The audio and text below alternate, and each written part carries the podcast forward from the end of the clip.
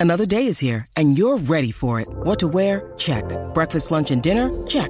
Planning for what's next and how to save for it? That's where Bank of America can help. For your financial to-dos, Bank of America has experts ready to help get you closer to your goals. Get started at one of our local financial centers or 24-7 in our mobile banking app. Find a location near you at bankofamerica.com slash talk to us. What would you like the power to do? Mobile banking requires downloading the app and is only available for select devices. Message and data rates may apply. Bank of America and a member FDIC. Welcome to the Poetry Questions TPQ20, where we sit down with your favorite authors to talk about passions, process, pitfalls, and poetry. My name is Chris Margolin. Let's expand the conversation. How are you? Wow, at long last. Right. I'm so I'm so glad that we can finally get this together. This is awesome. Oh my God. Thank you so much for not giving up on me. I'm so sorry. It took Oh, five years. totally get it. It's why I it's why I space these out through the day. So Absolutely. Absolutely. all right. Well, that said, um, thank you so much for agreeing to hang out on TPQ 20 today. Oh, sure. Thank you Um, for having me. Yeah, we always like to start off by saying, you know, we know who you are, but some of our audience may be new to you. Um, if you were to kind of give the uh, the bio that's not on your website, the one that your publicist doesn't have, what would what would that be? Who are you? Uh, I'm Aurielle Marie. I am a genderqueer, queer, uh, fat, southern, disabled writer, uh, particularly in poetry and um, essays. Uh, I'm a cultural strategist and a cultural worker, um, which just is a fancy way of saying I write stories that help us think critically about the world around us and the cultures that um, nurture us and grow us. Uh, I'm a professional rump shaker, even though uh, it's the pandemic. Uh, I like Yes. I like cornbread and bread pudding, and uh, I am a quiet tree hugger. I really love plants. Ooh, well, yeah. Oh, gorgeous, gorgeous. we're out in the middle of nowhere right now. It's, it is very nice out here, Oh, I love it. and it's okay to be. You can you can. I, we live just outside of Portland, Oregon, so we are supposed to be tree huggers, and Yeah. so we, you know, we're we're there. We're good. Absolutely, absolutely. I, I love Portland. It's gorgeous out there. It is. Um, I have to start off by asking, uh, when is the Aurielle Marie uh, R and B album coming out? um funny you should ask that no i'm just kidding I, I don't know i um i have toyed with the idea of a live uh jazz and poetry album so that might be something in the works but i'm pretty sure y'all don't want to hear me actually actually sing that's not very pretty Well, see, so let's see. My introduction to you uh, was watching the. Uh, when I get rid of these headphones, I'm echoing. My introduction to you, there we go, Yeah. was uh, watching the Right Bloody finalist video uh, of Psalms of Poplar. yeah So I have to say that uh, watching that video um, and knowing that there was a voice and then a voice wow was really powerful. Um, and it also, when Gumbo Yaya came out, it also gave me the audio yeah of what of how you sound through it. I mean, the the singing portion of that and getting that crowd to sing along with you oh yeah uh, was was pretty epic. Um, and if and if, for people listening, uh, head over to YouTube and check out uh, Aurielle Marie uh, in the Right Bloody Finals uh, and take a listen because it truly is it's impressive and it adds such a, a such a new dynamic to your to your poetry. thank you So yeah. so so then I have to ask uh your passions um the singing and the poetry where do they come from? Where did you get started with them?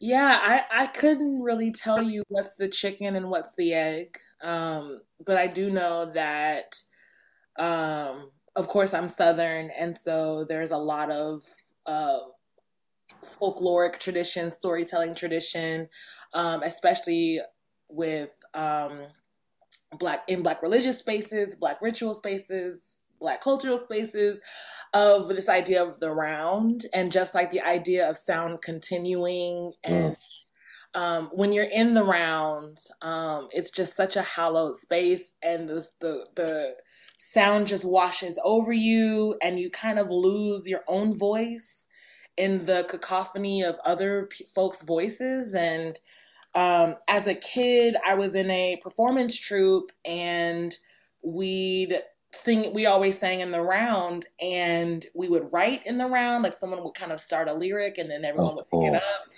And it was just a really cool way of kind of getting my feet wet in how you build a space. Um, so of course when i started uh, when my attention focused on poetry I, I carried that with me and I, I don't know i think i was always writing poetry. Um, i just think i write poetry in the round um, always. I, i'm always thinking about um, the soundscape and the sort of like the material impact of of what sound can do, even even on a page, which mm. you know, has do you think and i ask this for i ask this every time i know that somebody also performs their poems as well as as writes the poems uh, for you know the page versus stage question. Oh yeah. Is there and knowing that you come from that type of like theatrical background as well is there a difference for you uh, writing for the stage versus page? Or when you're writing do you just hear that song and that sound and that voice that it should have? Does that kind of guide your writing or is there a difference for you? I don't think i've been able to art i haven't gotten a good articulation of what that difference is because i think um i think there is a difference. I think of course there's a difference because your your reader um, and your and your in-person audience are two are having two different experiences of what you've written. Um, and i think maybe when i first started writing what that meant is i what i thought that meant is i had to curate or tailor a message um, the message itself for the page or for the stage. But now i think i just i augment um the mode like the the modality. Like i just on the page i'm always trying to create the same tension the same vibrato and what that kind of inspires me to do is break a lot of rules on the line and with the stanzas and with there are no rules to no poetry. Rules. right. But i think um i do a lot of breaking to kind of create that in-person experience and and what i what i realize now is when I'm reading a poem, what will always be true is if I'm performing something in person, the space is a container for something new. And so usually a poem on the page, I I forget a stanza or a stanza doesn't feel like it needs to be there or I add something or I ask folks to repeat so it just it just has a different a different little body on I person. love that. The uh yeah. the the remix of your poetry. Always, always a it's, remix. well, and, and it's really cool because I gotta say you're you're the first person I think I've spoken to who who in a performance setting is willing. Well, no, it's funny. I said this to somebody in in a conversation with uh, yesterday.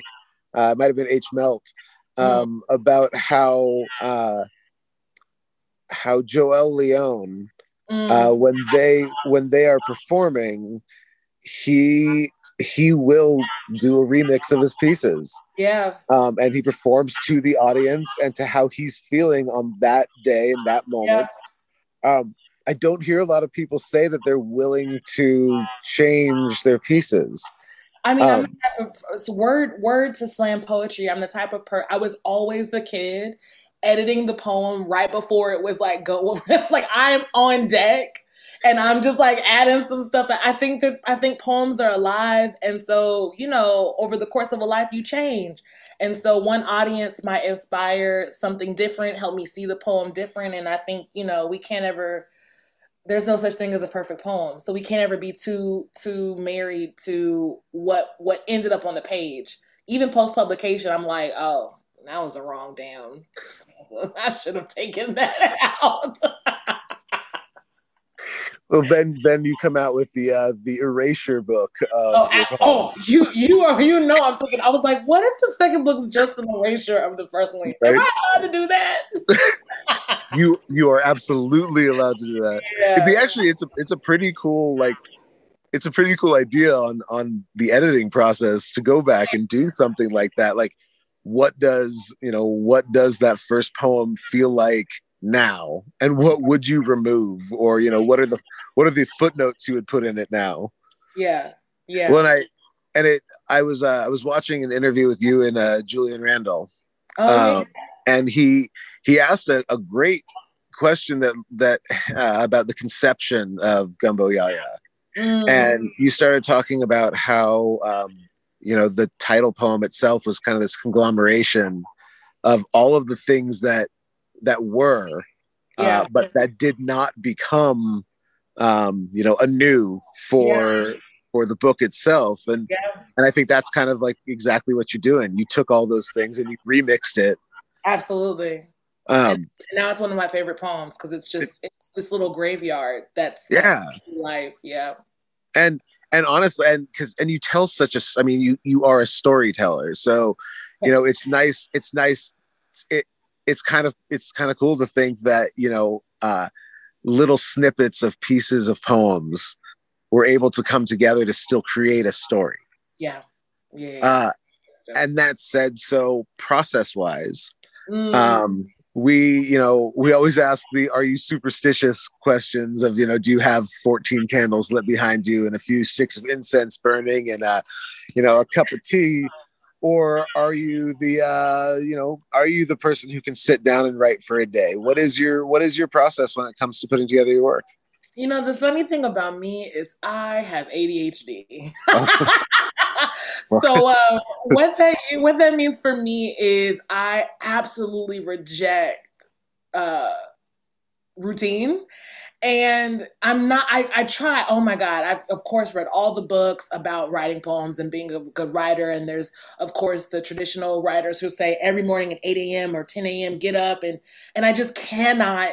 I cannot do it. And so I'm just really good at preparing for the procrastination process that comes with my poems. And that just means that there's always a journal with me. There's I keep a backup charger so that when a a genius thought hits me, of course when my phone is on 1%, I don't lose the genius thought. Um, and what what rigor I wish I could have for the writing process, I have released myself and forgiven myself because my brain is just not going to do it. Perfect. Actually, what is the most rigorous thing about my process is the editing process. Um, once I once I feel like I understand what the poem is trying to tell me or what the poem is trying to indicate that it wants to do, um, I have a three step um, editing process that involves like a free write with the, like a couple of lines that really stick out to me. And then I'll go back and I'll take away all of the articles or the least expensive words as I like to call them and see what what the poem looks like then. And then the final edit is trying to find the best container for the poem which is mm. how it looks on the page. And I do that with every poem um unless I don't want to that's about as that's about as succinct as I can. I love that. No, but that's I, I, like I like the idea of, of stripping of stripping everything away and bringing yeah. it back to its. You know, I used to. Uh, I, have taught for about twenty years, and I right. used to with uh, my creative writing students in their poetry, and they would come to me with their pieces, and they luckily knew ahead of time this was going to happen. I would rip it up in front of them, okay. and I would ask them, and I would ask them, "What do you actually want to say?" Yeah. And then it was, you know, it was just a retelling of, okay, here's what I meant by this. Right. And then and then yeah, going back and stripping it down and what does it look like and how do you how do you take away those I like you said the least expensive words. Yeah. Uh I because it's a really it's a really good way to look at it because it's you want to create an image and a story and, yeah. and sometimes little words get in the way of that. Yeah. Um, I have a I have one of my I covered in tattoos, but uh, I have Rule 13, which is the old Strunk and White uh, omit needless words. Yes. Uh, so, Get them out of there. Get them out of there. right. Well, and um, so what do you think have been over the years? You know, obviously it took Gumbo Yaya a while to right. find to find a home. Right, right. Um, you know, what do you think have been the obstacles and roadblocks that you faced along the way? Uh, maybe just along the you know the journey of this book, or just in general, what have been those those kind of roadblocks, and how have you overcome them, or how have they become part of who you are as a writer? Right.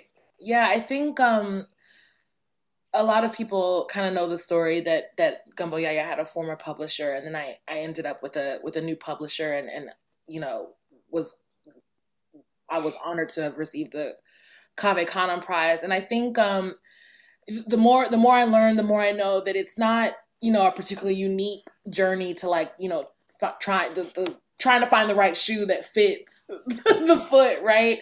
And I think more than the the struggle of trying to find a home for Gumbo Yaya, I think what the hurdle was was figuring out how to articulate what my my value is as a writer and trying to one know it enough to be able to say okay this is what i bring as a writer and this is what i deserve as a writer. And then also finding the people who are going to reflect that back to you and like you know be the village for your writing career or your writing voice. I think we're moving into a world where poets are everywhere and doing so much and it's gorgeous i mean i think of all all the hot you know, fiction right now is actually poetry in disguise, right? It's poets yep. writing fiction.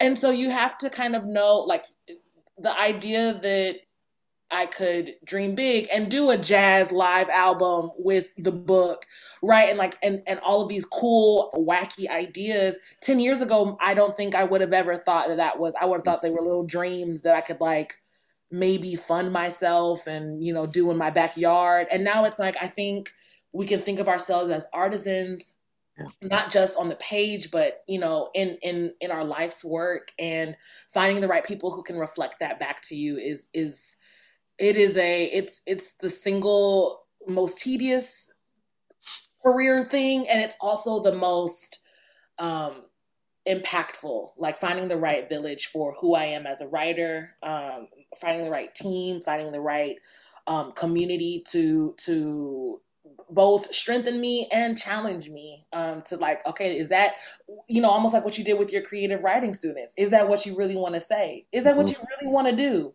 Do you want to is the next project a poetry book is the next project uh, you know the the collection of essays what do you want to do because the sky is the limit um, and so it took me a while to take the take the ceiling off of oh my god i'm talking so much no you're, this is no you're fine. yeah, it took me a while to take the ceiling off of, of, of my dreams for myself as a writer. And I don't, I think um, a part of that is being a black girl. A part of that is being um, someone who wasn't and isn't traditionally trained. A part of that is being a habitual dropout. Wait, you, hold on. You mean you don't need school to be a poet? You know, you know.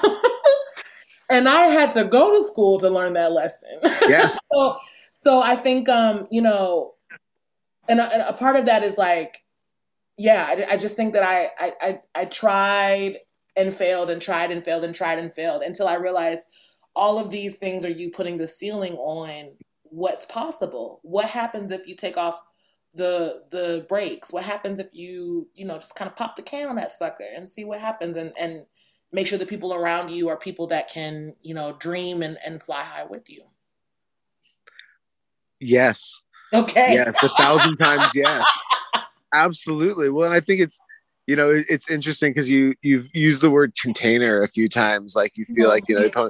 and that idea of the ceiling as you're saying that i was you know my head goes to lid because the you know yeah. you really like you really are pulling the lid off of off of that container and allowing yourself to do you know whatever you or the poem wants to do. Yeah.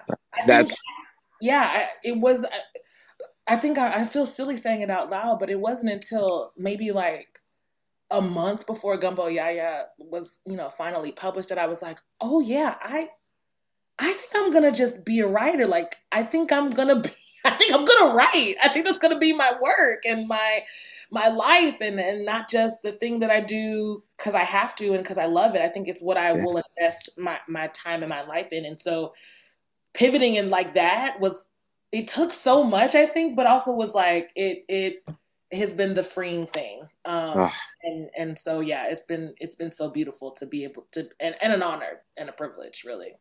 That's so cool. And as we kind of move toward wrapping things up, sure. Um, who are you excited about right now? Who are you reading? Who's out there that we should know? And then uh, where can we find your work? And when is that essay collection coming out? Oh my God, this is such a hard question. Um, cause I'm I read like twelve books at a time. I told y'all I got ADHD, and that's what um, Courtney Faye Taylor is someone who's put out a putting out a book. I think it's coming to publication really soon. Yep. So is um, this brilliant writer. Oh, I've been waiting on this book for so long. Um, the poet Golden, their book is coming out. Um, oh my gosh, uh, I think the title is uh, "The Dead Name That Learned How to Live." Ooh. And the book is amazing, and and it's I think it's coming out in two three months. Um, and Kemi Alabi's Against Heaven is something that I'm reading right now. I've also returned back to Poetry for the People by June Jordan. Um, just sitting with a lot of June Jordan right now, and those are mm. my those are my book recs for you for now. those are those are good ones. And as for me, um, I am still chewing on some things and working on some things, but there is a. I, I spent all of 2020 and most of 2021 writing a um, essay series for the Offing magazine. It's called On Solidarity, and they're about to take that um, series and put it live on their website and so just kind of re-release the entire um, column um, for their congratulations. Um, thank you so much. So I think it's just really, it's just uh, what I was thinking about and chewing on as we kind of watch all of the events from the pandemic to look at the political forefront of 2020. Um, and I'm working on my collection, which is um, about living in the South and working as a community organizer, and also pleasure and sex and life and love in a black body in the South. Um, and you know, I'm still publishing poems because it's my first love. I can't give her up, no matter how hard I try. Love it. Thank you so much for hanging out with me on TPQ20 today. It is an absolute pleasure to talk to, to talk with you, um, yeah. and I'm so excited to uh, to read what comes next. And uh, and I, you know, I hope at some point there's a Gumbo Yaya audiobook. Um, and then uh, you know, maybe maybe that uh, maybe that jazz uh, that jazz poetry album comes out along the way. You know, there was one of my favorite albums is Langston Hughes with Thelonious Monk. Oh so yeah. you know, if there's a if there's a way we can get you on something like that, oh man, I think it'd be amazing. Well, this was such a treat, and thank you for having me. And I promise it's coming soon. wonderful. All right, we will talk to you later. Have a wonderful rest of the day. Thanks. You Bye. Too. Bye. Thank you for listening to the Poetry Questions TPQ20. Please like, rate, review, and subscribe. See you next week.